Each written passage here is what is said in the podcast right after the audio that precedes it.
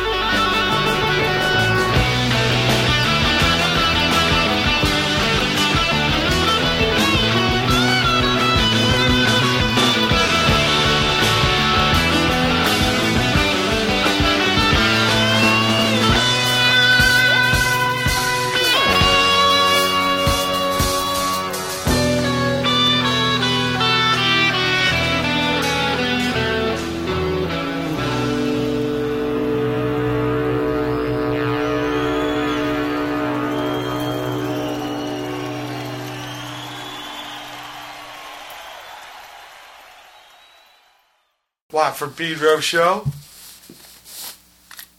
Deja vu all over again.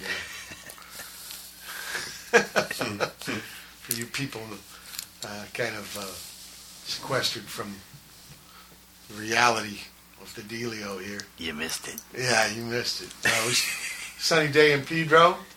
Uh, Tuesday, uh, joining me and brother Matt is brother Twan. Hey now. in town from Marina Del Rey Diggs, how long have you been there? A few months now. Since December. Yeah, I'm just uh, house sitting for a Five buddy months. of mine. Yeah, he's been in China. They're making the movie, uh, the, the the book into a movie, uh, Life of Pi. You know the book, right? The guy that goes. I didn't read on... that one, but I read the sequel, which was called uh, Virgil Ble- and Beatrice. Ah. It yeah. was weird. Yeah, it's a crazy movie. I mean, the, what they've been trying to do. This was about a cat and a, a and boat. boat. Yeah. the animals, Animals, and yeah. tigers and stuff. Yeah, it's crazy. I don't know how they pulled this up, but they've been shooting for months and months. He's coming back on the tenth, and I, and uh, I'll probably end up back in Pedro. Okay. I know uh, he had the, the guy who wrote it. God, what's his name? Yeah, forget I can't think Yeah, of that it went either. Away. It was Martel cool book. Yard. Something with a Y, Martel. Or, Hmm. uh, fucking Alzheimer. Well, I should tell you that we started the show off with uh, John Coltrane, along with uh, Duke Ellington, doing "Take the Coltrane," and then it being the last day of May, we played Blue Oyster Cult, something live from uh, I think 1975. Then came the last days of May, and that's for you, Skipper Jeff, because we know about you and. Uh, Your pride of Cucamonga. yeah, and you're hankering for the BOC. yeah. And uh, yeah, we were talking about uh, Yeah, we have Brother Matt's actually sailed on Pride of Cucamonga, Skipper Jeff's sailboat. Yeah, a couple And times. I've I've done an edition of the show there on the boat, but it was tied up in the marina, so we just bobbed. We've got to set sail. But we got to set sail. Yeah, maybe go under in the little cabin so the wind don't wail on us. Uh, but that would be a righteous thing. Very cool thing. I think he sailed over to Catalina this Memorial Day weekend, I believe. Is that right? Yeah. Okay. Yann Martel, that was the, the Life of Pi's dude name. Yann Martel. Yeah, So I was kind of there. Yeah, close. I know it was a big, heavy thing for him because he had such a success with his book. Brother Twan's talking about Life of Pi. Yeah. That uh, big pressure for this The follow-up, sequel, uh, right? uh, or not sequel, but just round two. And uh, I think it took him ten years. Mm-hmm. And so part of the story is kind of this dilemma. Uh. and what he wanted to write about, he said, uh, starts off in the book, is uh, uh, Holocaust. And like no publisher, you know, this is not a happening subject. People don't want a book on this. And But he wanted to write about it and somehow, and the story ends up being it. It was called Beatrice and Virgil. Now I got it in the airport because uh, Beatrice and Virgil are uh, two of the characters in the Divine Comedy. Turns out they're the name of a stuffed donkey and a baboon uh, in this story. And there's like hardly anything about Dante or the Divine Uh. Comedy. Yeah, I just. I don't want to give too much away, but I remember I gave it to Brother Sam, and he, he found it disturbing. I mean, it is Uh. a disturbing book, but in a way, have you ever read things like this? Like, God damn, man, this gave me weird thoughts. But then you think maybe it's still good. I read it. Mm-hmm. Mm, Sure. It's okay. Yeah. stretch out the envelope. Mm. Life of Pi was real cool. Man, it it's a sick fucking story, and it's not that long. It's like that other one. Not Mm. kind of comes on like a children book in a Uh, way. But to make it into a movie and a 3D movie Yeah, and that'll that just like a nightmare. They built this gigantic tank where they can control Oh, the because he's weather. at sea most Yeah. of He's the a story. sea. They made it. It's bigger than the football field. They had to build it from scratch in Taiwan, and it has. They can make Category Five waves. It's all controlled. Completely insane. Jeff has been sending photos. He said the crew got seasick and stuff because they're stationed on the boat the whole Yeah, time. yeah, At seasick Yeah. In the pond, yeah, yeah. yeah. It's crazy. Well, it's a big ass pool. Yeah, Yeah. yeah, Stationed all day Mm. in a little raft. yeah. Wow. Oh, and all the cats making up the things, hmm right? Make a person has to float on over there. Yeah, exactly. It's nuts. Wow. But so they've been they've been filming since December. Usually, a, a feature film they'll take Yeah. two to maybe four months to shoot, like to do all the sh- the filming, the actual filming with the actors. Uh, this one had uh, uh, right from the starting gate had a seven month shooting schedule. That's like fucking insane. And, that, and that's only set. No, no, it's not, not the Well, only one, but, to but other- they spent like three of those seven months in that tank. in the tank. Yeah. Yeah, starts off. He lives in a zoo. His dad's selling the zoo off. They're going to move to Seattle, and the freighter sinks. hmm Well, I heard that, that, uh, that there's a tiger that eats everything, Yeah. Yeah. and then the dilemma is how am I going to keep this guy? Yeah. From Yeah. Right. So he, he he kicks into his. He remembers tiger training, like tiger in the circus. So he, he uses these little from his tricks. family's Yeah. work. Yeah, Oh, tiger Mhm. trainer tricks. Should be interesting. We'll see. wow. Ang Lee's a director. He's done some really good work. Oh yeah, right, Yeah, right. yeah. Did he do the Memories of a Geisha? Was that him? No, that's not him. Uh, I think I want to say it's Bob Fosse, but I could be wrong. But uh, that's a good film, Memories of a Geisha. No, he did uh, like a thing more recently, a movie called Lust Caution. He did Brokeback Mountain. Yeah, he did Brokeback Mountain. Of course, I'm Wait. gonna forget. I mean, what's wrong with me? Yeah, he's a gay cat. You know, I dig him. Uh, but okay, one of these reasons why two months max for a big one here is Mhm. the monies, right? Yeah, so maybe money. it's cheaper doing the stuff over there. Yeah, I mean, well, it's strange. I mean, they have big tanks, like water tanks, in the United States that they, that they could have used. But I think Ang Lee wanted to.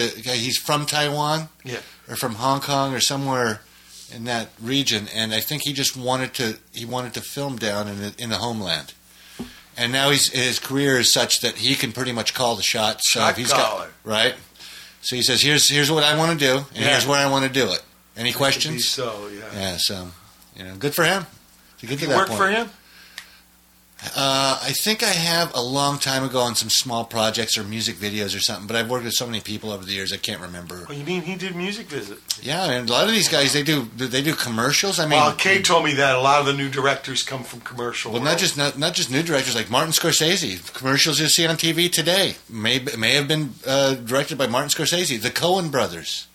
In fact, the guy whose house I'm house sitting at, who's doing this uh, this movie in China right now, uh, was uh, he, he was one of the grips on the Coen brothers, uh, not their movies, but on their commercials. And uh, I mean, like big commercials, like for Honda, you know, car Sure, commercials. sure. But you, the viewer, doesn't know that some famous director did that commercial when you're seeing it. So they almost all do it because ultimately they're all whores, and the money is really good. They can't say they can't. They don't want to do it. They want to say no, but when they see what they're offering, they can't say no.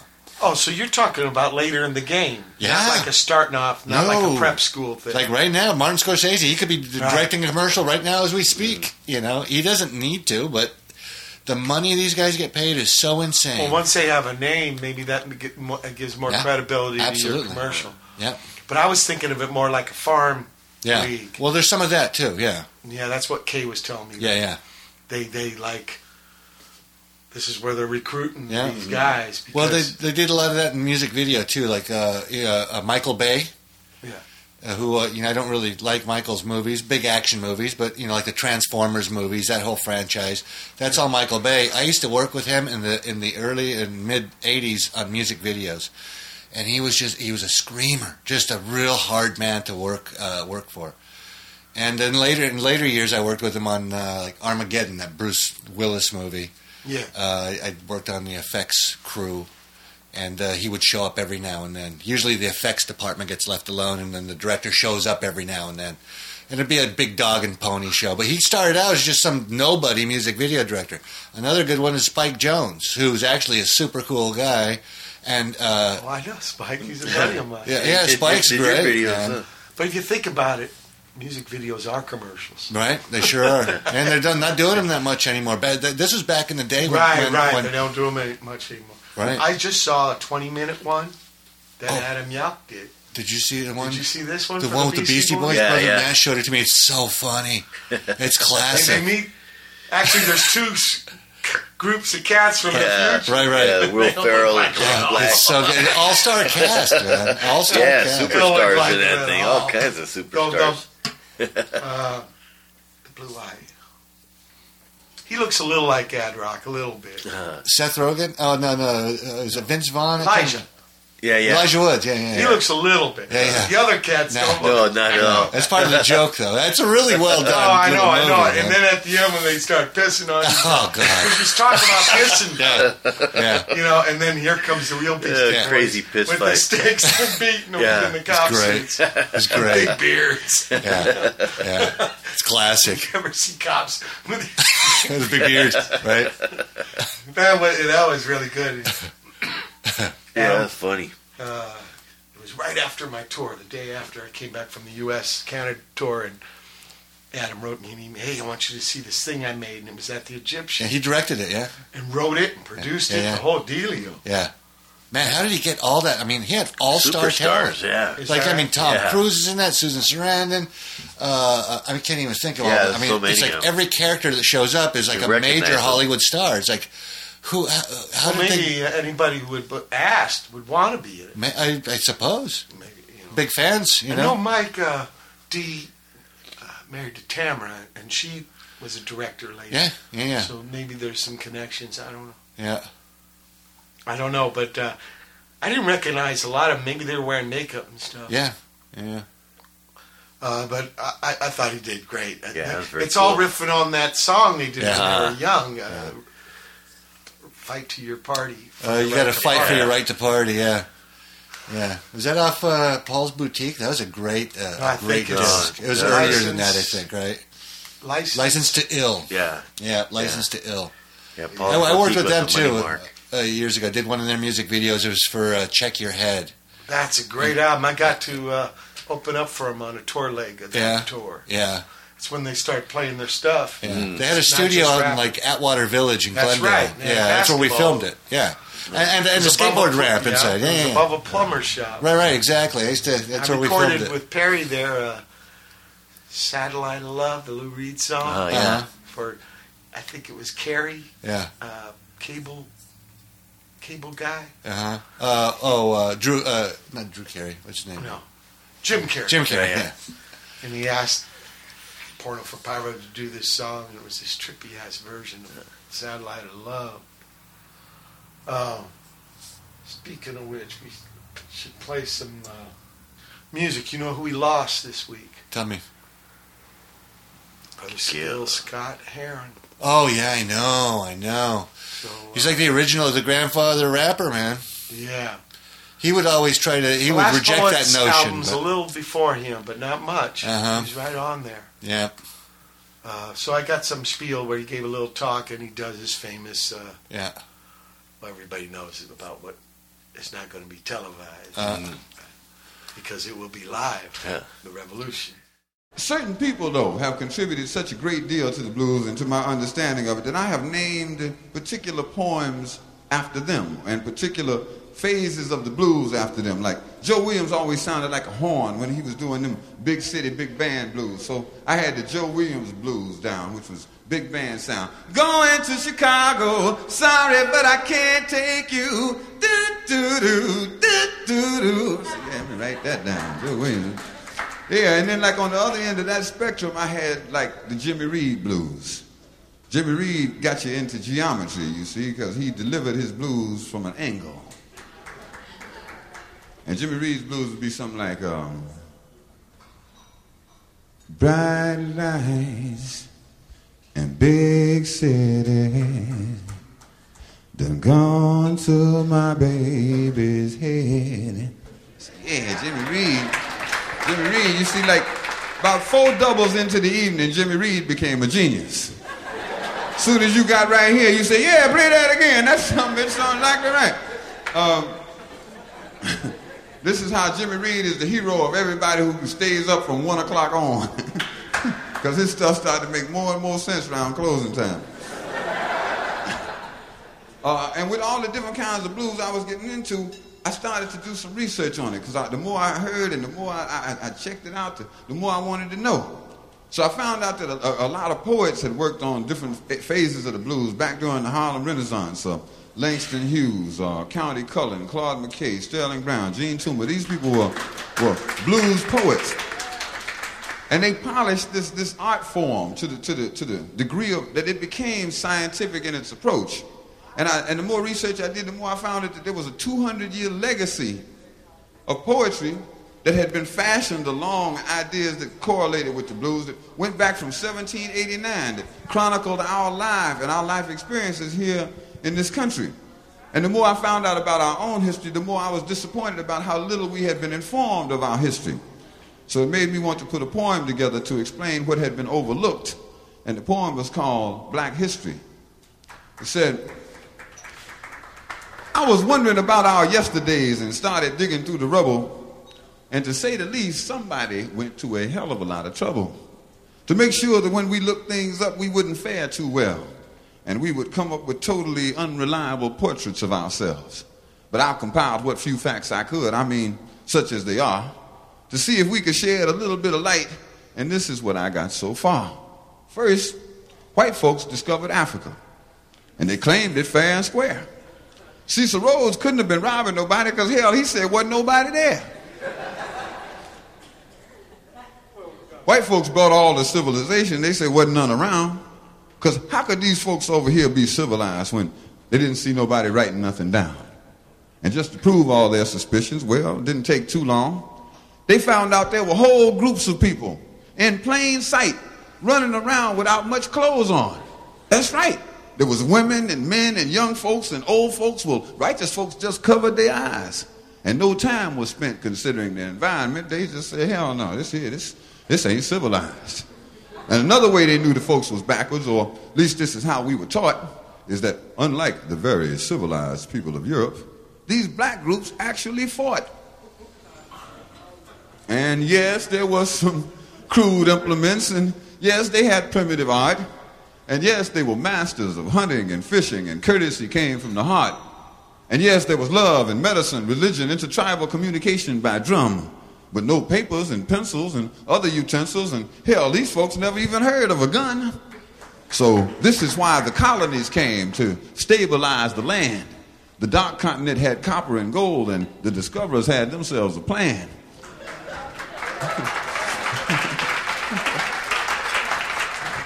they would discover all the places with promise. You didn't need no titles and deeds, and then you would appoint people to make everything legal to sanction the trickery and the greed. And back in the jungle, if the natives got restless, well, you call that guerrilla attack. And you never described that some folks might have got wise and decided that they was going to fight back. But still, we are victims of word games. Semantics is always a bitch. Places once called underdeveloped and backwards, they now call them mineral rich. But still, it seems like the game goes on with unity just beyond our reach. Libya and Egypt used to be in Africa. They've been moved to the Middle East.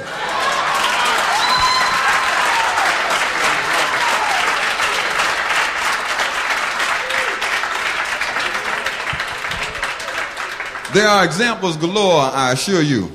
But if interpreting was left up to me, I'd be sure every time folks knew this version wasn't mine, which is why it is called His Story. Black History. Thank you very much.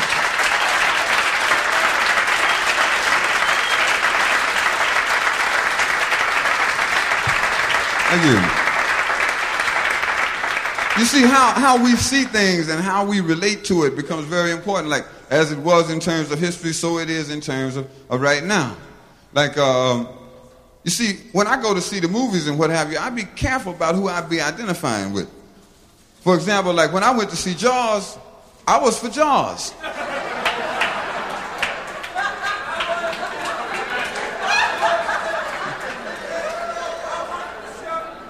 well, Jaws was the home team. Some bitch was in the water which is where he's supposed to been. You see? I'm saying now if Jaws was to come in here, I would be with you grabbing something trying to beat this some bitch back. But Jaws was in the water. This is where sharks are known to be in the water.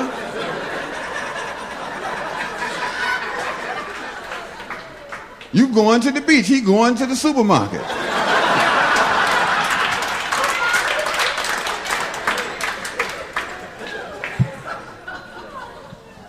But see, something like that, it just show you why you can't hardly have no black people in no horror movies.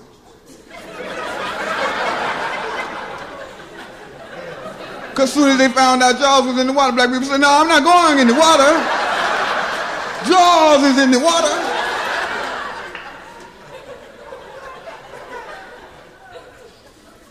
See, I mean, that's the, that's the whole thing about it. That, like, Jaws couldn't catch no black people because we can hear the music.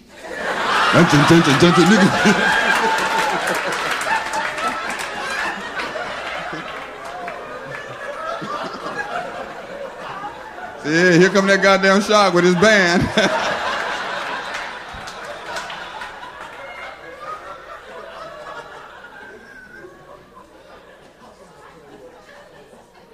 You see, like, like, like, like the idea about how effective or, or how, how thoroughly dominant television, for example. See, television, like a lot of black people watch television because they think it's free. See, my grandma used to say, anything I got to watch is dangerous. And then, of course, there's that old ode to paranoia. I thought I was watching TV, and it turned out the TV was watching me. See, they got these machines nowadays where you can call people and turn it on a certain station, and if they got the same kind of hookup you can, you can see them, they can see you on the television set. What makes you think you have to call somebody? See, the whole idea became how indelible these, these, these, these marks were going to be on our community and on the way we have dealt with things. We started to, to look up certain aspects of our history to find out how, how bluesology, the science, had been, had been mastered and brought to this point. And we started to look at certain aspects of the media as being responsible. We wrote a poem that went like this You will not be able to stay home, brother. You will not be able to plug in, turn on, and cop out. You will not be able to lose yourself on Skag and skip out for beer during commercials because the revolution will not be televised. You see, a lot of times people see, see, see, see battles and skirmishes on TV and they say, aha, the revolution is being televised. Nah, the results of the revolution are being televised. The first revolution is when you change your mind about how you look at things and see that there might be another way to look at it that you have not been shown. What you see later on is the results of that, but the revolution, that change that takes place, will not be televised. It will not be brought to you by Xerox in four parts without commercial interruptions. It will not be brought to you by the Schaefer Award Theater or Miller Lite, starring Natalie Wood and Steve McQueen or Bullwinkle and Julia. The revolution will not be televised. Revolution will not be right back after a message about white lightning, white tornadoes, or white people. You will not have to worry about the dove in your bedroom, the tiger in your tank, or the giant in your toilet bowl. The revolution will not get rid of the nubs. The revolution will not make you look like you lost five pounds. The revolution will not be televised. There will be no pictures of you and Willie Mae pushing that shopping cart down the block on the dead run or trying to slide that color TV into a stolen ambulance. NBC will not be able to predict the winner at 8:32 on reports from 29 districts. The revolution will not be televised. The theme song will not be written by Jim Webb or Francis Scott Key, nor sung by Tom Jones, Glen Campbell, Johnny Cash, or Engelbert Humperdinck, nor none of the other little Humperdinks, should there be any. The revolution will not go better with Coke. The revolution will put you in the driver's seat. The revolution will not be televised, not be televised, and be no rerun, brothers and sisters. The revolution will be live.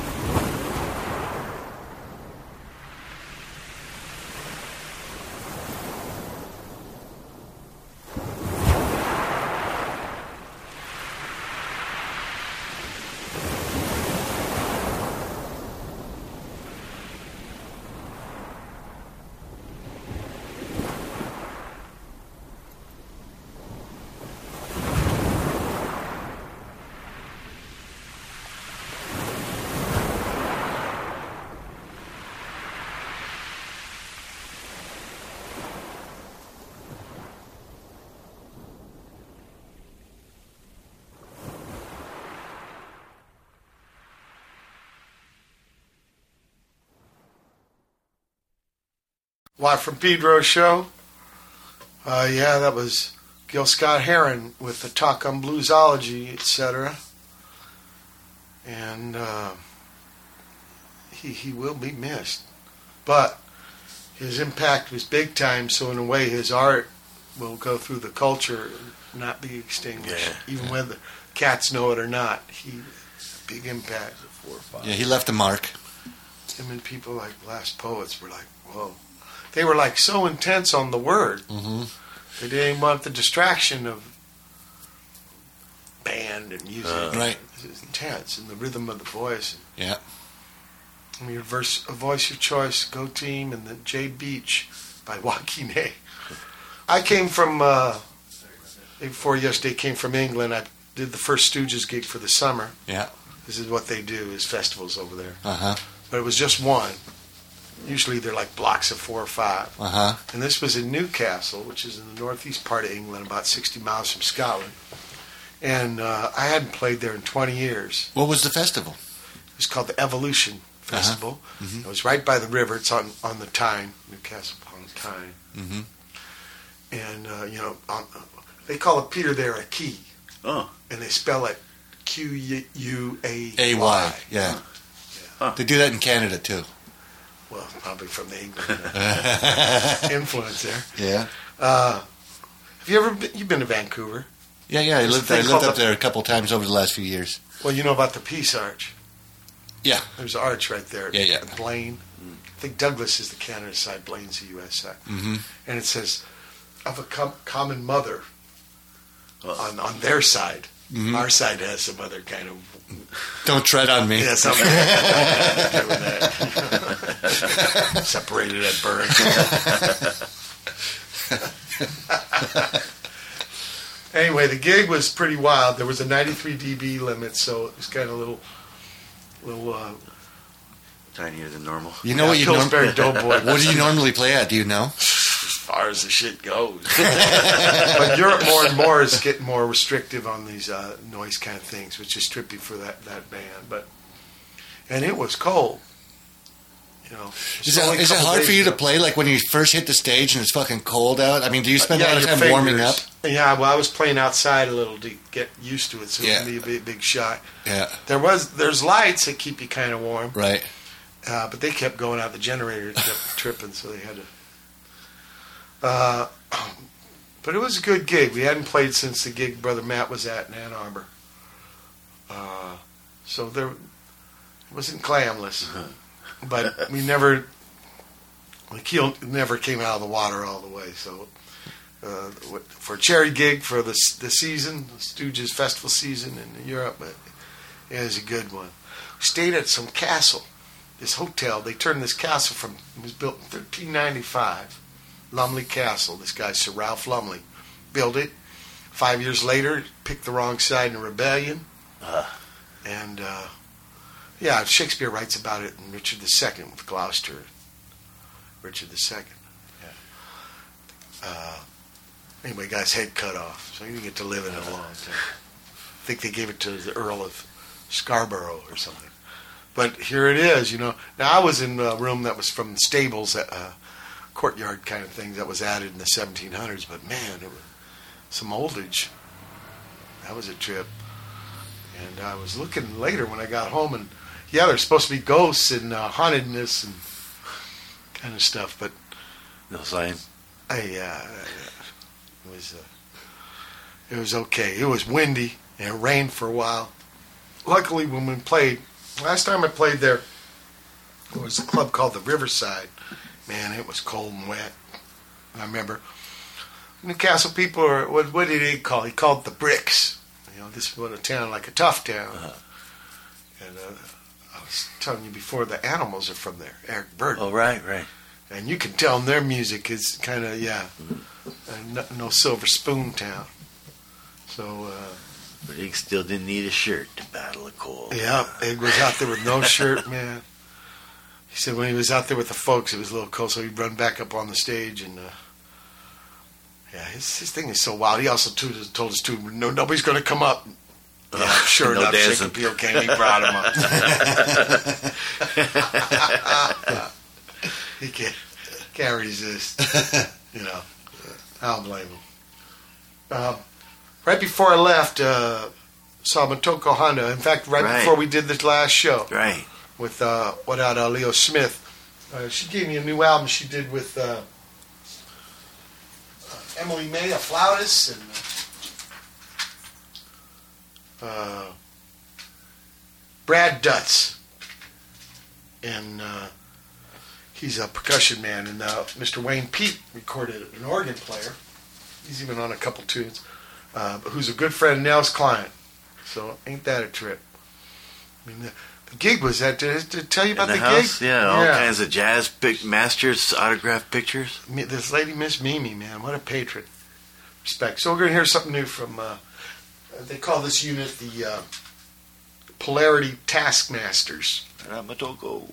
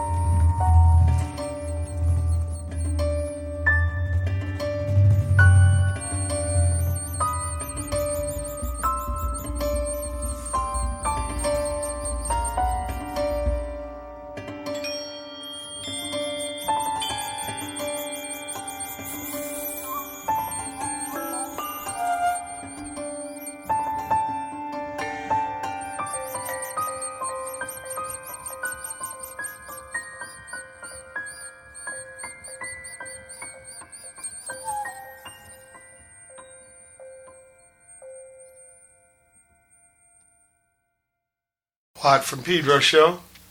Uh, that was Polarity Taskmasters with Cooler Than My Wife on uh, new album. Uh, just out. Look at rock split open on the cover there. Oh yeah, Oh, yeah, big rock. yeah, big rock. Kind of oceanside thing. That's not. Float the anchor, sink the anchor. We'll play more Joshua stuff Tree on Rock. future Yeah, shows. but The Joshua I Tree this on my Rock? phone. This is where, where we were. This is right by the uh, the Jesus. Integratron. Check it out. I'll show you. It's on by phone. what? Joshua Tree. Yeah, It's right near Joshua Tree. Yeah. And there's this place. There's this dome. So it's in the desert. yeah. It's not in the ocean. Okay. No, it's not. It's crazy. I was just there last weekend. At that Now, what's very what's the rock. chances of that? It's crazy. Yeah. Brother, come. Right. The connector, you never know. the resin, the catalyst. You check it out. you got it on your bone phone? Check it out.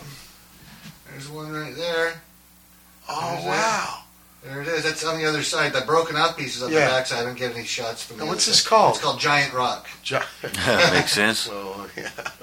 And here's where I was at this place right uh, here.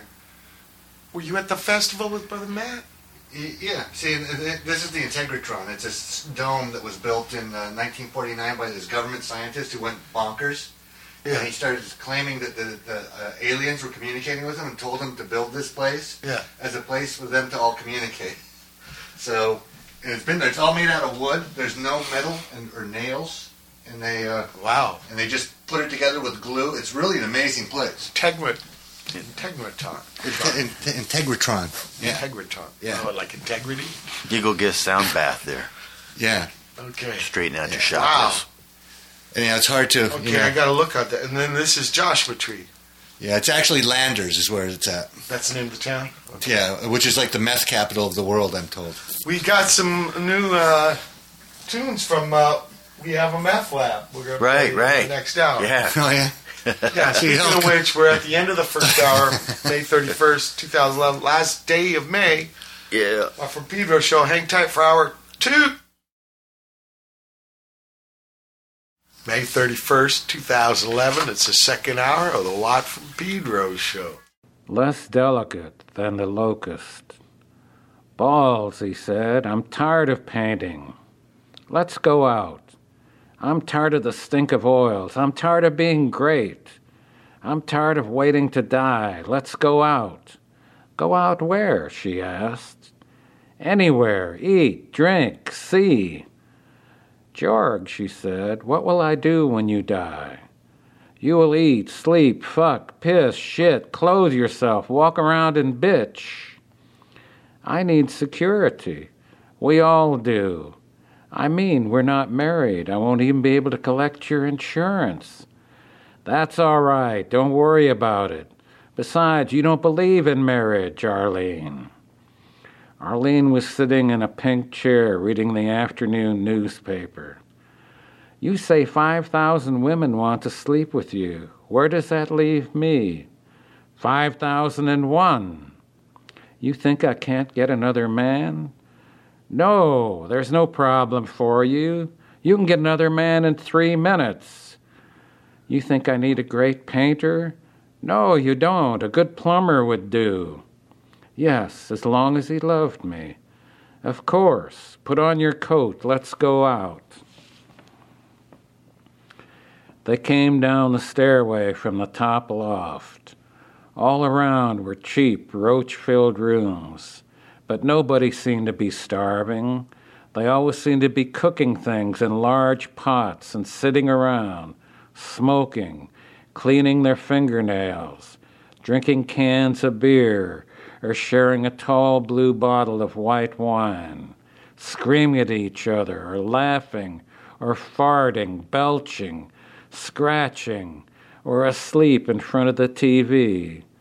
Not many people in the world had very much money, but the less money they had, the better they seemed to live. Sleep, clean sheets, food, drink, and hemorrhoid ointment were their only needs, and they always left their doors a bit open. Fools, said Jorg as they walked down the stairway. They twaddle away their lives and clutter up mine. Oh, Jorg, Arlene sighed, you just don't like people, do you? Jorg arched an eyebrow at her, didn't answer. Arlene's response to his feelings for the masses was always the same, as if not loving people revealed an unforgiving shortcoming of soul. But she was an excellent fuck and pleasant to have around most of the time. They reached the boulevard and walked along. Jorg with his red and white beard and broken yellow teeth and bad breath, purple ears, frightened eyes, stinking torn overcoat, and white ivory cane. When he felt worst, he felt best. Shit, he said. Everything shits until it dies. Arlene bobbled her ass, making no secret of it, and Jorg pounded the pavement with his cane, and even the sun looked down and said, Ho, ho. Finally, they reached the old dingy building where Sergei lived. Jorg and Sergei had both been painting for many years, but it was not until recently that their work sold for more than pig farts. They had starved together, now they were getting famous separately. Jorg and Arlene entered the hotel and began climbing the stairway. The smell of iodine and frying chicken was in the halls. In one room, somebody was getting fucked and making no secret of it. They climbed to the top loft and Arlene knocked. The door popped open and there was Sergei. Peekaboo, he said. Then he blushed. Oh, sorry, come in. What the hell's the matter with you? asked Jorg. Sit down. I thought it was Lila. You play peekaboo with Lila? It's nothing. Sergey, you've got to get rid of that girl. She's destroying your mind. She sharpens my pencils. Sergey, she's too young for you. She's 30. And you're 60. That's 30 years. 30 years is too much? Of course. How about 20? asked Sergei, looking at Arlene. 20 years is acceptable. 30 years is obscene. Why don't you both get women your own age? asked Arlene. They both looked at her. She likes to make little jokes, said Jorg. Yes, said Sergei, she is funny. Come on. Look, I'll show you what I'm doing. They followed him into the bedroom. He took off his shoes and lay flat on the bed. See, like this, all the comforts. Sergei had his paintbrushes on long handles, and he painted on a canvas fastened to the ceiling. It's my back. Can't paint 10 minutes without stopping. This way I can go on for hours. Who mixes your colors? Lila, I tell her. Stick it in the blue, now a bit of green. She's quite good. Eventually, I might even let her work the brushes too. I'll just lay around and read magazines. Then they heard Lila coming up the stairway. She opened the door, came across the front room, and entered the bedroom. Hey, she said, I see the old fuck's painting. Yeah, said Jorg. He claims you hurt his back. I said no such thing. Let's go out and eat, said Arlene. Sergei moaned and got up. Honest to Christ, said Lila, he just lays around like a sick frog most of the time. I need a drink, said Sergei. I'll snap back. They went down the street together and moved toward the sheep's tick. Two young men in their mid twenties ran up. They had on turtleneck sweaters. Hey, you guys are the painters, Jorg Swenson and Sergei Morrow. Get the hell out of the way, said Sergei. Jorg swung his ivory cane. He got the short of the young man right on the knee. Shit, said the young man, you've broken my leg. I hope so, said Jorg. Maybe you'll learn some damn civility. They moved on toward the sheep's tick. As they entered, a buzzing arose from the diners. The head waiter immediately rushed up, bowing and waving menus and speaking endearments in Italian, French, and Russian.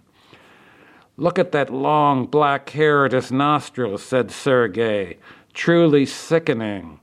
Yes, said Jorg, and then he shouted at the waiter, Hide your nose!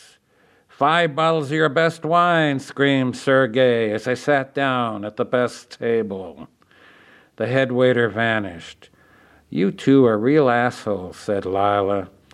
Jorg ran his hand up her leg. Two living immortals are allowed certain indiscretions. Get your hand off my pussy, Jorg. It's not your pussy, it's Sergei's pussy. Get your hand off Sergei's pussy or I'll scream. My will is weak. She screamed. Jorg removed his hand. The head waiter came toward them with a wagon and bucket of chilled wine. He rolled it up, bowed, and pulled one cork. He filled Jorg's glass. Jorg drained it. It's shit, but okay. Open the bottles. All the bottles? All the bottles, asshole, and be quick about it. He's clumsy, said Sergei. Look at him. Shall we dine? Dine, said Arlene. All you guys do is drink. I don't think I've seen either of you eat more than a soft boiled egg. Get out of my sight, coward, Sergei said to the waiter. The head waiter vanished. You guys shouldn't talk to people that way, said Lila. We've paid our dues, said Sergei. You've got no right, said Arlene. I suppose not, said Jorg, but it's interesting. People don't have to take that crap, said Lila. People accept what they accept, said Jorg. They accept far worse. It's your paintings they want, that's all, said Arlene. We are our paintings, said Sergei. Women are stupid, said Jorg.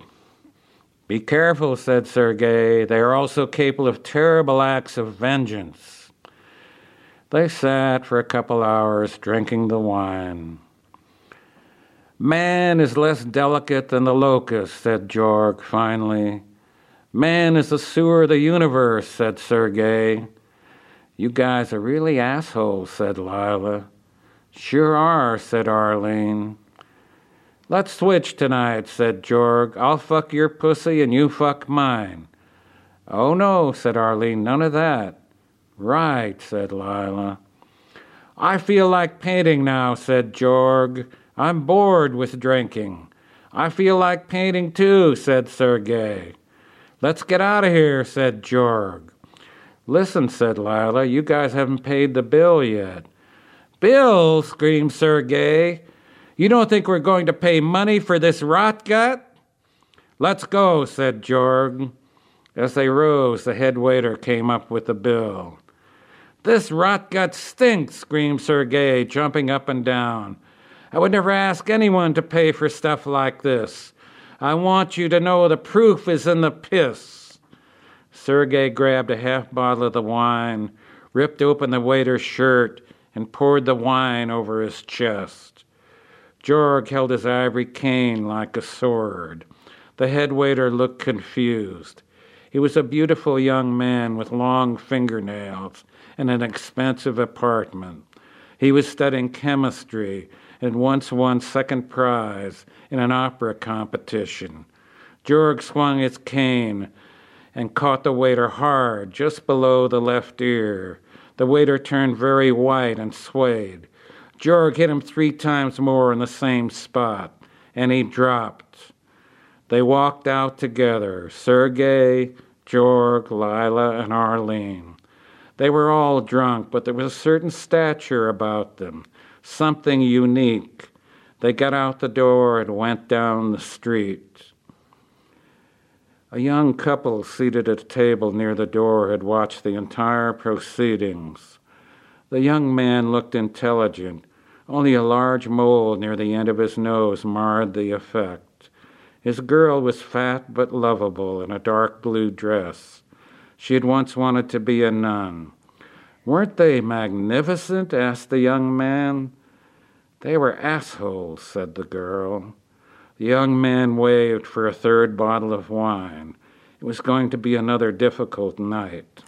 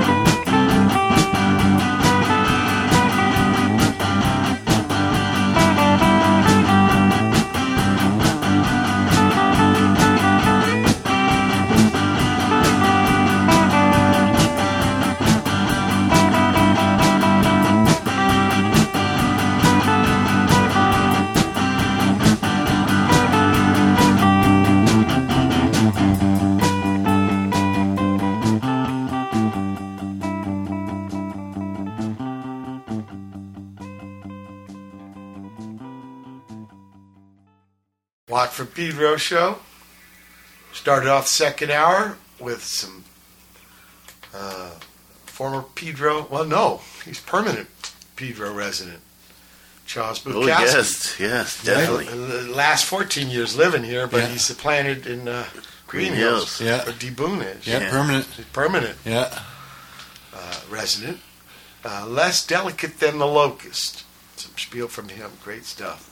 Uh, Scott Asheton, uh, Stooges drummer, told me he's on a Bukowski kick. He's reading all kinds. He Oh, loves cool. It, loves it. Then we heard Rot Gruen Tot by Der Plan. And I think that means Red Green Death. This is a Dusseldorf band from the late 70s. Great band. Kind of in the tradition of Kraftwerk, like Uh. younger guys who were influenced by them back in those days. Uh, I remember getting that record, man. It was a trippy. It was like uh, had like kind of a nativity scene, old styly Middle Ages painting, but the baby's like a little robot. You know, that's what drawn in there. And uh, yeah, it was a trip. And they're on the back. There's three guys in the band, and they're dressed as clowns, you know, with togas, like red togas. Yeah, it was very trip, bizarre. Great band though, man. That's when you when you got a punk record, you didn't know what it was going to sound like. Mm. You just didn't know. And there's no guitars, no drums. This band, I think they used uh, machines, but they, it was like traditional power trio. Then we heard uh, Angus Agnes. I spelled this wrong. Why? Agnes Steck, which is a nom de plume for Chris Kroger, Texas Cat, uh, poet, artist, painter, provocateur, and he uh, his piece there, Drive-In Surf Ninjas, and then uh, we heard Ice House Girl by We Have a Meth Lab, Yeah. yeah. and then the ph- the Philatelist Lament by the Bugs, which. Uh, Kind of infamous because uh, liner notes by Richard Meltzer. Oh, right on. Richard was telling me some story about this. That's I a think they were like band? the third band. Yeah, two other bands asked him for liner notes and then bunked out on him. So he just got, you know, finally on the third, it might be the same notes even. All right. Yeah. The work was already done. Just fill in the blanks. Uh, Eric Bloom, the singer of the Blue Oyster Cult, got in touch with me and uh, I uh, told him about Proj with Richard Meltzer coming out, Spielgusher, uh, Mr. Shimi Mishuko. Oh, she's going to be the drummer for Cibo Matto touring. Oh, cool. They're going to play with the Yellow Magic Orchestra at the Hollywood Bowl in a couple weeks. Wow, yeah. bitchin'. Very Yeah. cool. Wild. Um, yeah, Eric Bloom. I got to meet him once. You know, uh, he was at somebody's pad. It was in the '90s, May, later '90s maybe, or middle '90s. Can't remember for sure, but uh, yeah, you know, I've already met the rhythm section, the Bouchard brothers, Albert and Joe. bass and drum, and in fact got to play with them and stuff.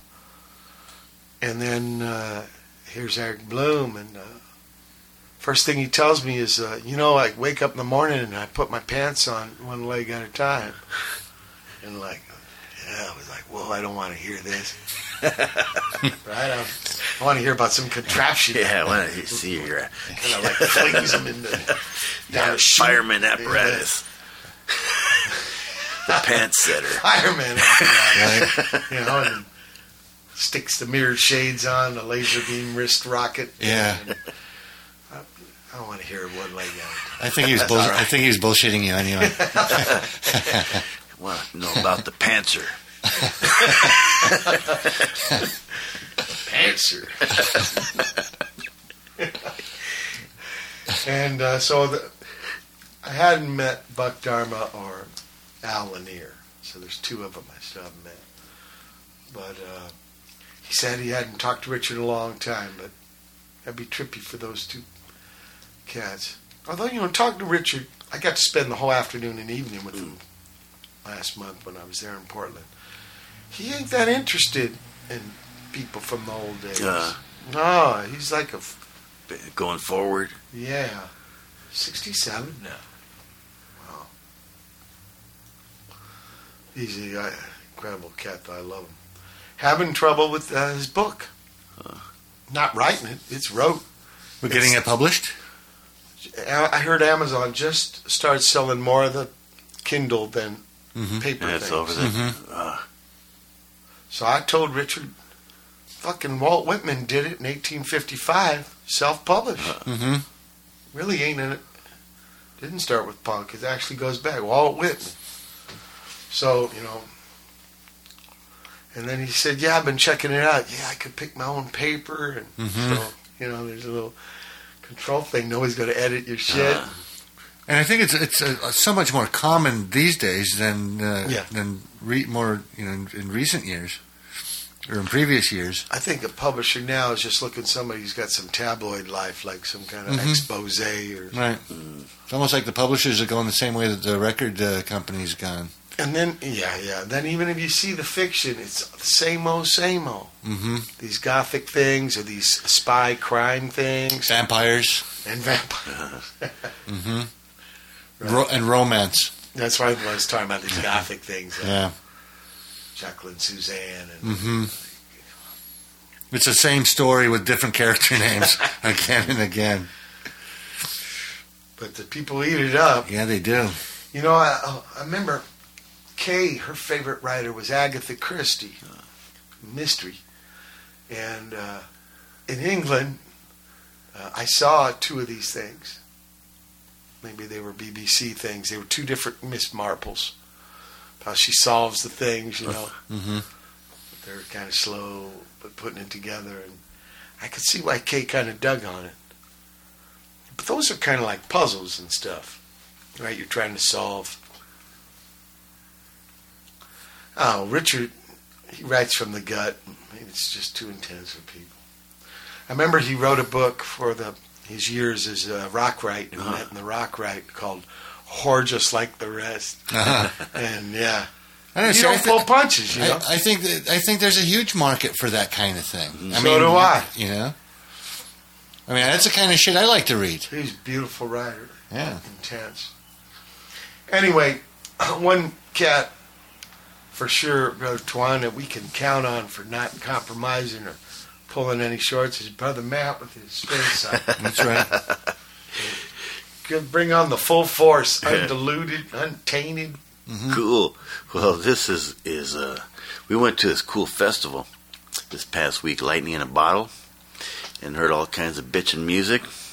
And so I'm just gonna kind of do a little fo- focus on some pretty lights here. That was one of the highlights. Where was it check-?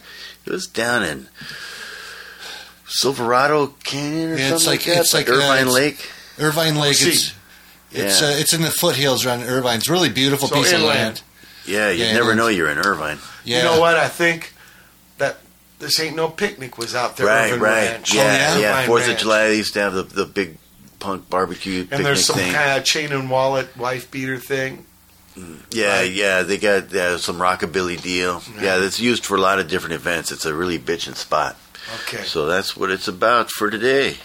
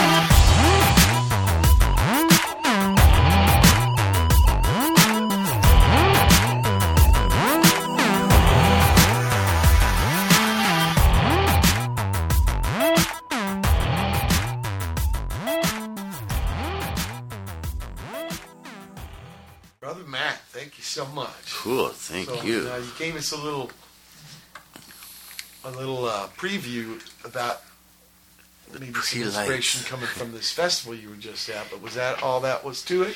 Yeah, that's that's pretty much all there was there to it. Uh, they really had some pretty lights too. Did you did you catch all of them? They had crazy. Yeah, I saw lights. Pretty Lights play amazing, uh. Lightning in the Bottle Festival, which you know, it was done by good friends of mine. I used to promote the uh, Lightning in the Bottle when they were just throwing little tiny warehouse up, parties right?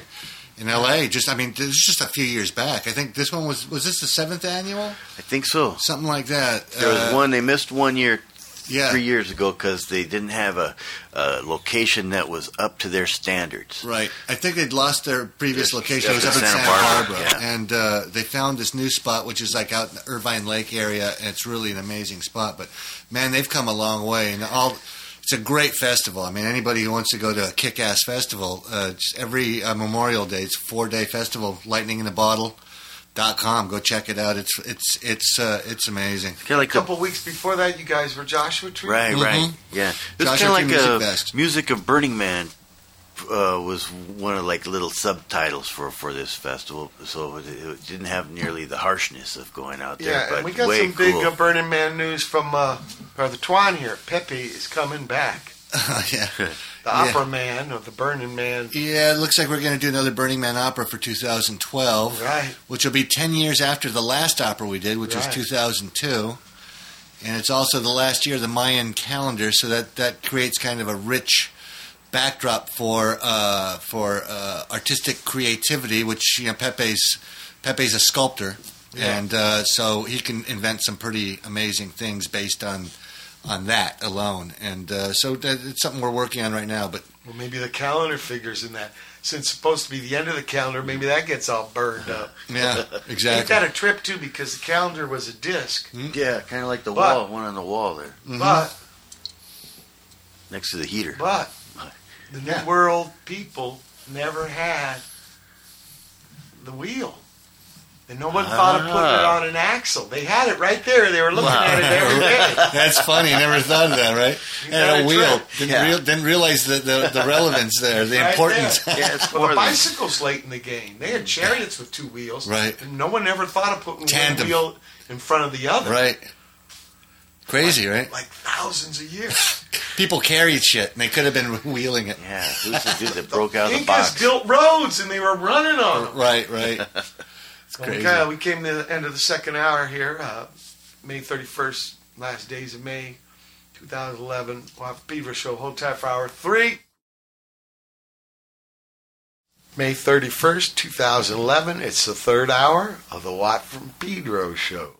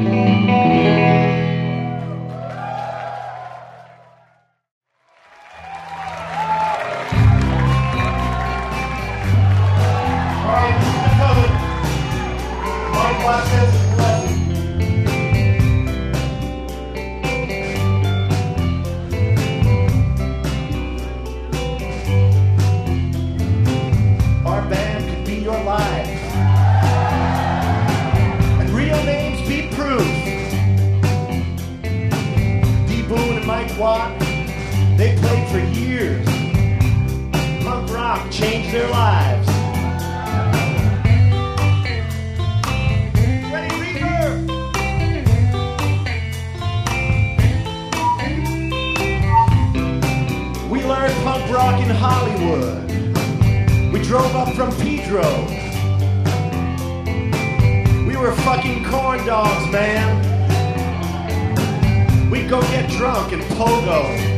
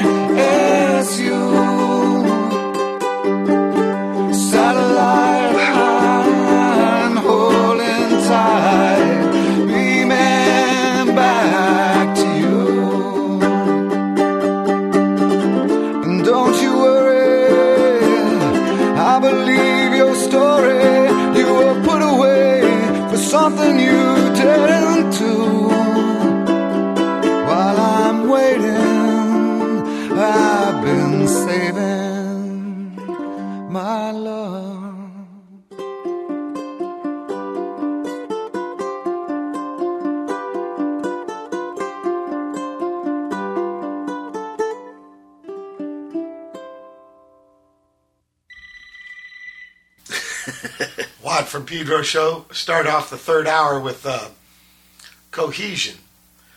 Um, this is a Minutemen tune. Actually, it's D Boon tune. D Boon solo uh, song on uh, Double Nickels on the Dime. And uh, what you heard there was Delicate Steve, uh, artist from uh, New York City. There was a gig a couple weeks ago at the uh, Bowery Ballroom there in Manhattan where younger people, uh, in tribute to Michael Azerrad's Our Band Could Be Your Life book, uh, did songs from the bands that that book talks about. Yeah, And cool. so Delicate Steve did Minutemen. Yeah, very cool gig. And uh, that was him on his own on his guitar doing Cohesion. And then we heard History Lesson Part 2 with uh, guest Lee Ranaldo from Sonic Youth. By the way, Lee's uh, working on a solo album right now.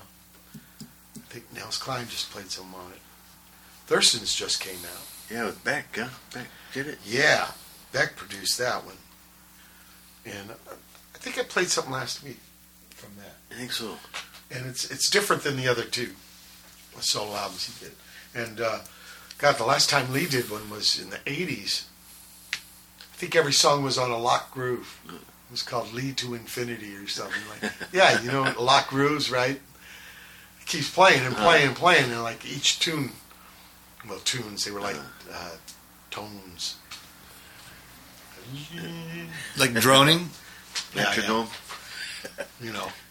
Then we heard uh, There and Gone by Kings of Lowertown. And then something new from Ed Vedder called Satellite. He made an album of him on ukulele. Oh wow, cool. And uh, yeah. so you're you're going to be dreaming up uh, this, this uh, opera.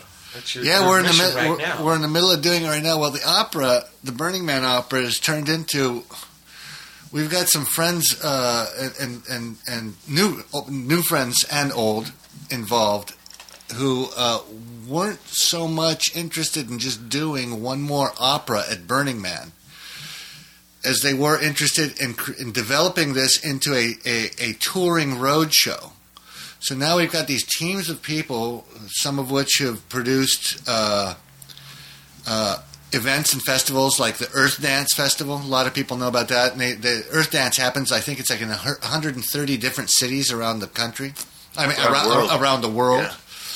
Uh, so we got some Earth Dance people have a new project called uh, Push for Peace, and uh, they loved what we were doing with the Burning Man Opera, and so now we're kind of like working with them to develop this this road show, which would be like a ritual theater. We want to create like a an immersive, uh, visceral. Transformational experience for people, so they're not just going to another show Yeah. and really blurring the line between audience and performer, Yeah. so that we're all per- the Right, performers. no spectators. Yeah, sort of like that. So we, we, we haven't come up with what that is yet, but the people that are involved, like Christopher Fueling, the director I work with from the Burning Man Operas, and uh, Christopher also runs the Art Monastery in uh, in Italy. You could, uh, he's got a website for that. Just look up Art Monastery and you'll you'll find it. Oh, speaking of which, Yeah. is there a, a site on the web that talks about this new? No, not yet. this news, so it's all kind of under Yeah, it's hat? uh, no, we're we're in the formulation phase right now, and uh, we had a donor give us some some uh, a little bit of uh, upfront seed money to develop the the uh, to to develop what it is we're doing. But I've got full confidence in the people that I've worked with that. That Well, what we come up with is going to be a You fucking tell me in stellar. the future, though, so if people want to know more about this thing, they know Yeah. where to go. Well, you know, they, we, I have the uh, the Burning Man Opera website that'll give you some of the background of what we've done in the past, What's, and uh, what's the name of that site? It's burningmanopera.org or .com. It don't matter. And uh, and eventually we'll put stuff up on that site for this, but we'll probably also develop a whole new site for the new project. And uh, who knows? Uh, you know, it's it's a it's a tall order. I don't know if we'll be You're able to talking pull it about something that moves beyond the, the, the this 2012 Burning Man event. It's going to Yeah, it's like it's almost like Burning Man happens later in the year, and what we'd like to do is start touring like by March of next year. Yeah. So that Burning Man, the the performance that we do at Burning Man, the Burning Man Opera, will be just one of the stops on the Right, tour. right. But it'll also be like a standalone because what would the tour would would entail is uh, a sixty foot or a ninety foot dome with uh, these crazy high tech, never seen before visuals that are projected on the dome that we would take on the tour. But that won't be out at Burning Man. What we would do at Burning Man is what we used to do at the operas with Pepe building uh, one of his sculptures, and we do a big performance, and then we torch the sculpture at the end. Right, right. So it'll be a standalone, but but for all intents and purposes, it's it is one stop on the tour. Yeah, follow me? yeah. So we'll see how it all turns out. I'm excited about it, and uh, if we can if we can pull it off, I'll be ecstatic. Uh, and uh, well, we'll see. It's going to be painful though. Yeah. You know, No like they say, no gain. right? Like they say, it's like uh, anything worth doing isn't without uh, without uh, its right. struggle. You know what I mean? So uh, we're in the middle of all that right now. So we'll see. I, I am intrigued, Brother Twan. I can't wait. Yeah, I'll let you know. I'll keep you. I'll keep you in the loop. Okay, some more tunage.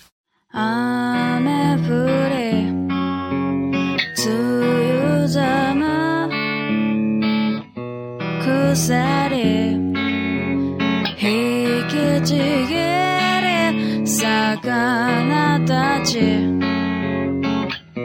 空へと吸い込まれ舞い上がる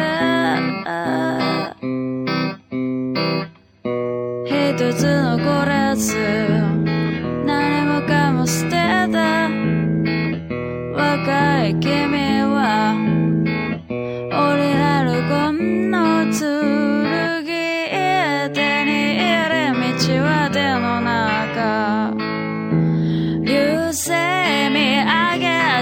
足元に注意想像しく。想像しく。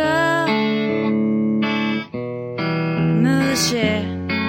生き生きとれ。後悔するわ。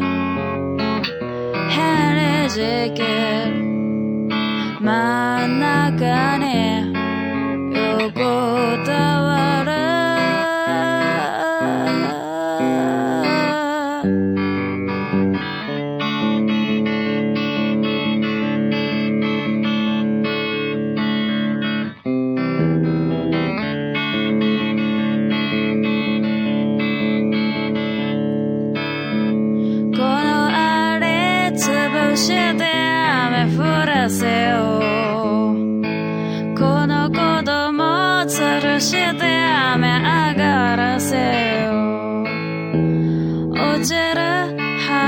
shit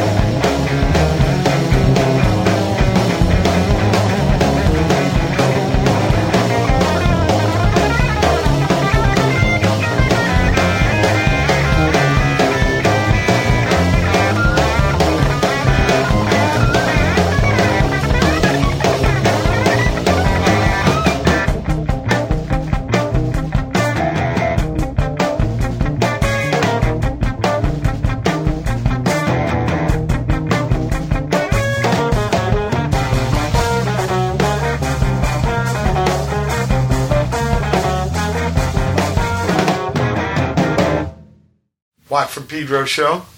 Uh, let's see, you just heard uh, something from uh, a band that Greg Norton was in. Greg Norton, a Husker Du uh, bass player, which reminds me of Grant Hart, Husker drummer, and buddy his, Charlie Plymell, and buddy of his, Roxy Powell, both 75 year old cats. Cool. Came to Pedro. Wow. Yeah, last week I gave him a tour. And uh, yeah, it was happening. Uh, actually, Roxy uh, was Merchant Marine. You know, this is 40, 50 years ago, but he he remembers Wilmington. Yeah, and Charlie was a longshoreman, but up in Alameda Bay Area. Uh, but they got to see the town, and I took them through the whole trip. It was all days until Oh, their cool. feet were bloody stumps. Uh-huh. I showed as much as I could. Nice.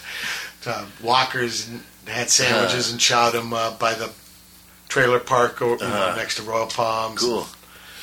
Uh, yeah, and there was ravens right there using the Yeah, they like from to the play there. were just hanging. Yeah, they like to play there. Nanny's raising one. Yeah, what she said.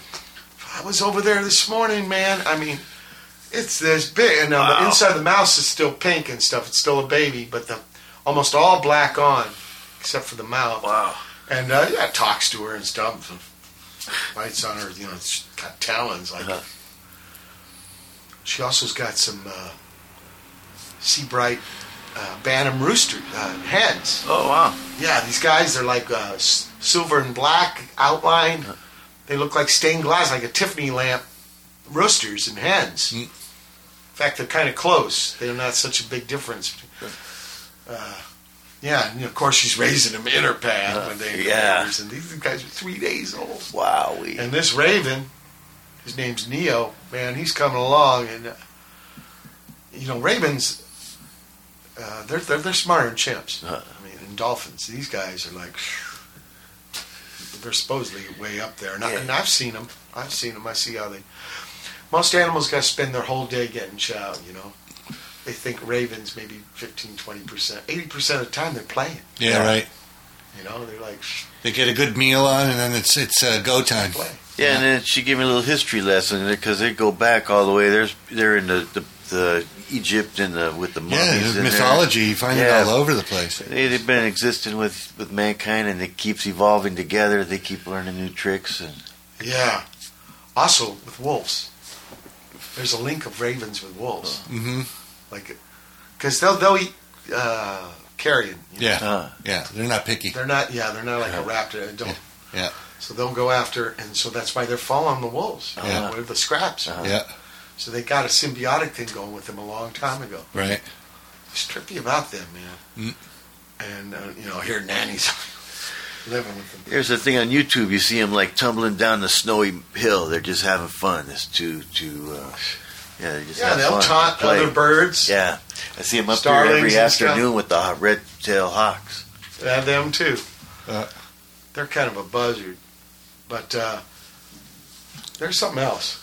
I'm getting a new appreci- appreciation. I know a lot of people think of them as bad luck and kind of evil or some portent, or uh, it's just actually they're beautiful, man. Yeah, That black, smart. their feet, their eyes, everything, their beaks. This dude's beak is so big. Um, yeah, so uh, I want to ask you, Brother Twan, about the one of these operas you had in the preparation. But uh, I got a little more t- tunes. I got some. Uh, Melvin's got a brand new live album out, so I want to play some of that. Because we're nearing the end of the show. We come back.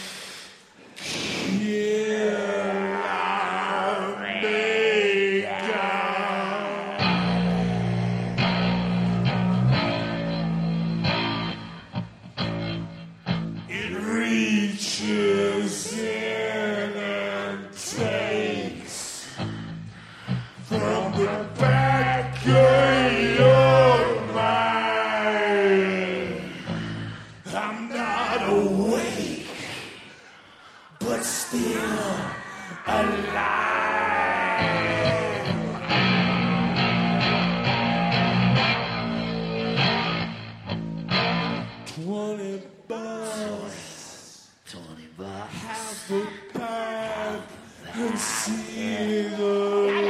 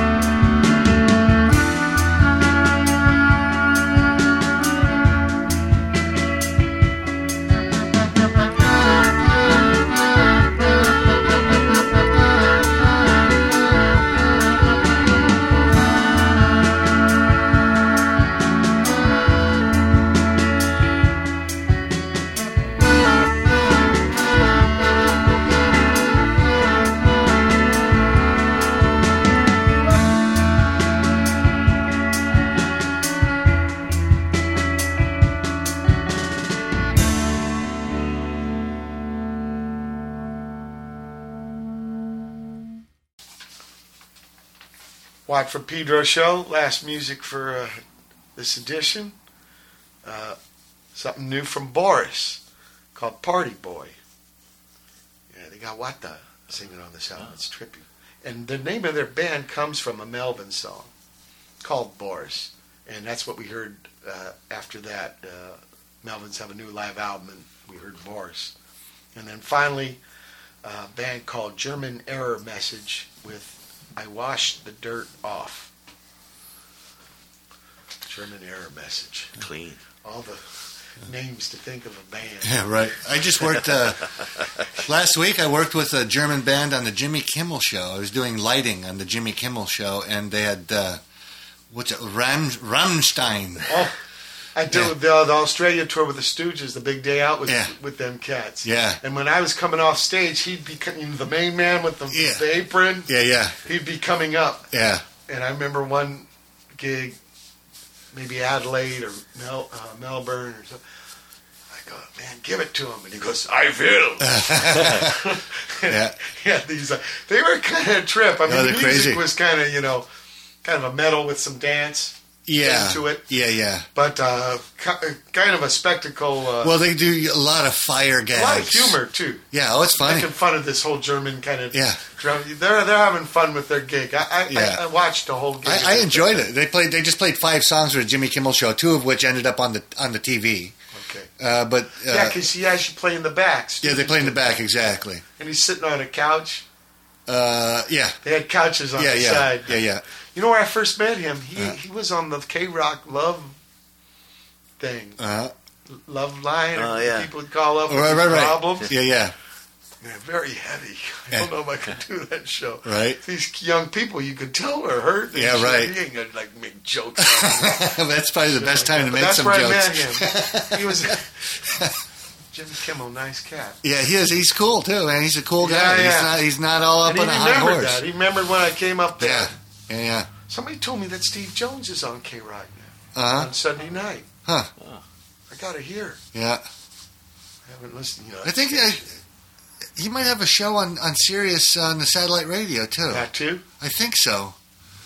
I think there's some punk guy that's got. I think it's Steve Jones comes But to you mind. know, he had that sure. one here for a couple years. Yeah, Man, uh, he was great. yeah, And I got to be on the show. He yeah, he had me jam with him. Yeah. He said, "If you're going to come on, you better bring your bass." Uh-huh. He did all right now. Yeah.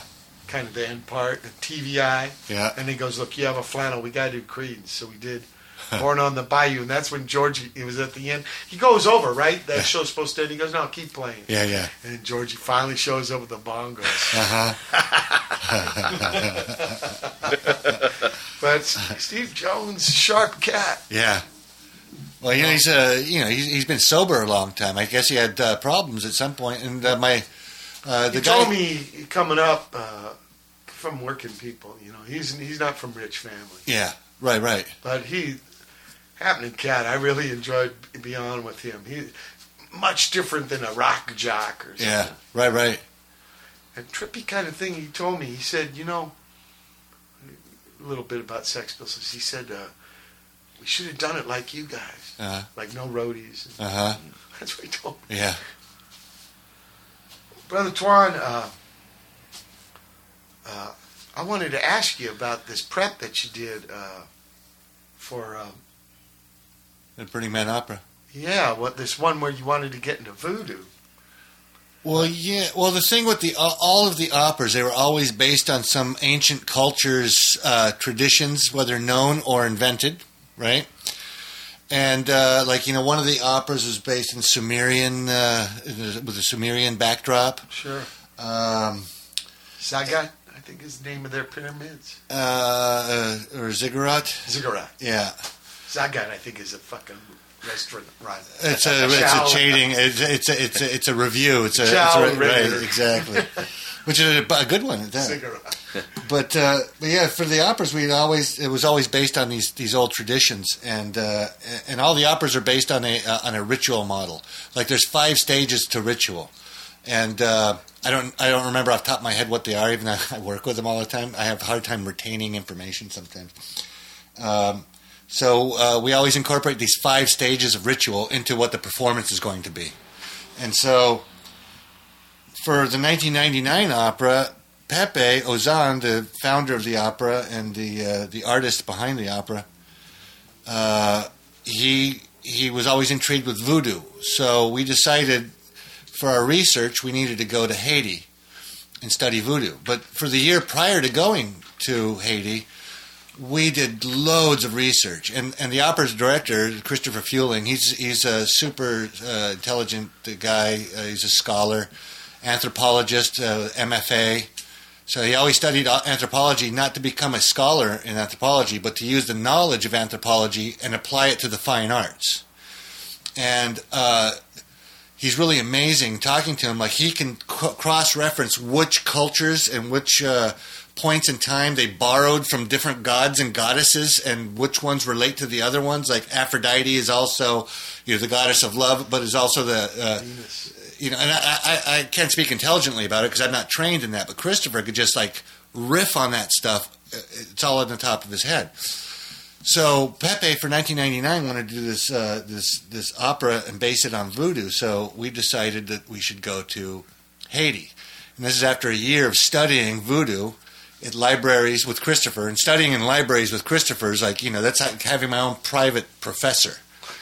You know, and, and we, we put together what we called uh, our, our voodoo field guide. And so we learned all about the different voodoo gods, the spirits. They're called loas.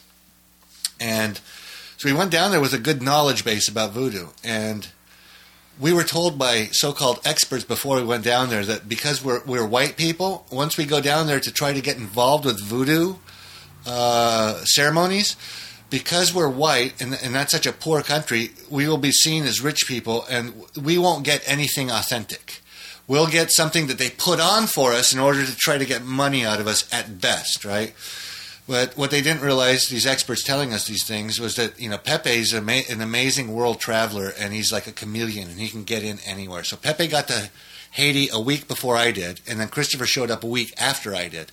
By the time I got there, Pepe had already made friends with this voodoo priestess, and who took him up into the hills above Jacmel, Haiti, which is known for its white magic, you know, and uh, like benevolent voodoo um, where you have to trek across a river to get up into the hills into this voodoo community. And so he met the voodoo priest in charge up there. And then by the time I got there, I started going on these journeys to meet them and everything. And the, we told the voodoo priest what we were up to. We were going to do this big performance of which thousands of people were going to see and probably learn a thing or two about voodoo. And uh, he was impressed with our knowledge of voodoo and what we were trying to do. So he suggested that we go through an actual um, uh, initiation. It's called a kanzo ceremony. And when you go through a kanzo ceremony, when you come out at the other end, it's a seven day it's a seven day process. When you come out the other end, you're you're you're a voodoo priest.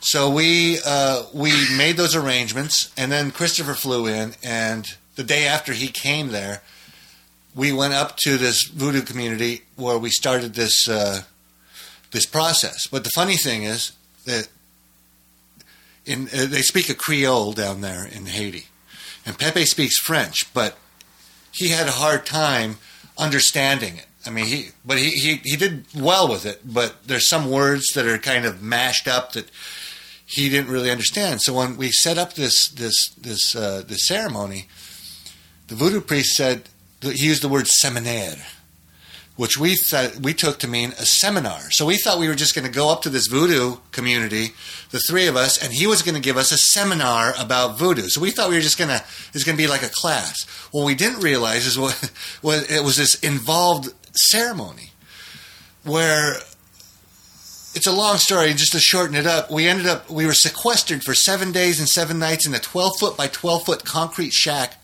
where we couldn't we couldn't leave that shack. And they did crazy voodoo ceremonies. They did uh, you know, throughout the week in our honor. They uh, they would they would come into our shack randomly and perform these rituals. One of which was a uh, it was an animal sacrifice. They sacrificed a chicken uh, where they behead the chickens and they put the blood of the chickens all over our bodies. Um, it, it was fucking wild, man, and uh, sometimes pretty scary because you know, I'm uh, we're out in the middle of nowhere Yeah, in yeah. Haiti, and and they they would blindfold us, like there would be a raging voodoo ceremony, and they would bring us front and center, and the whole community is out, a couple hundred people standing around, drums are beating, there's a singers are singing, and uh, people get possessed in voodoo ceremonies. That's part of the deal. Is like they get mounted. They call the spirits come down from their spirit realm, and the way they come they manifest themselves is by they, they choose somebody in the congregation who becomes that voodoo spirit. So they become possessed. And so we have possessions happening all around us, and we're standing in the middle of all this uh, pandemonium. And then all of a sudden, from behind us, blindfolds would be put on us. And I'm thinking, oh, great, here's, here's the part where they sacrifice the, the white man to their voodoo gods, you know, and of course it didn't turn out that way. So all those all those fears were just uh, you know generated uh, internally in in, in, in, in the fear centers of my brain. But uh, when we came out of that seven day ceremony, we were uh, we were were like so I'm, I'm a bona fide voodoo priest, but You know, I have a problem with any kind of uh, religion and religious thought, anything with dogma involved. I'm, I, I kind of put my running shoes on and go the other way. But the best lesson we learned out of the experience was that voodoo, like all religion, is it's just a manipulation of mystery.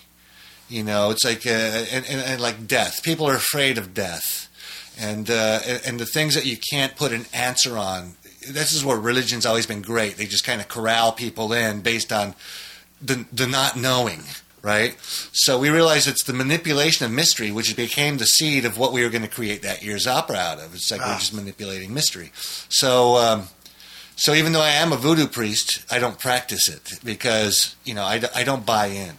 But the experience was, was was phenomenal. But this is the kind of thing that we do for the operas. I mean, the previous operas, Pepe and Christopher went to like uh, they went to Crete to do a bunch of research on that Minoan culture. Yeah. You know, and they did a bunch of. Uh, uh, they went on trips. I wasn't on those trips, like to India. They, they a couple of times. So all of these v- operas were always based on the uh, intensive research. Was we were doing. foundation.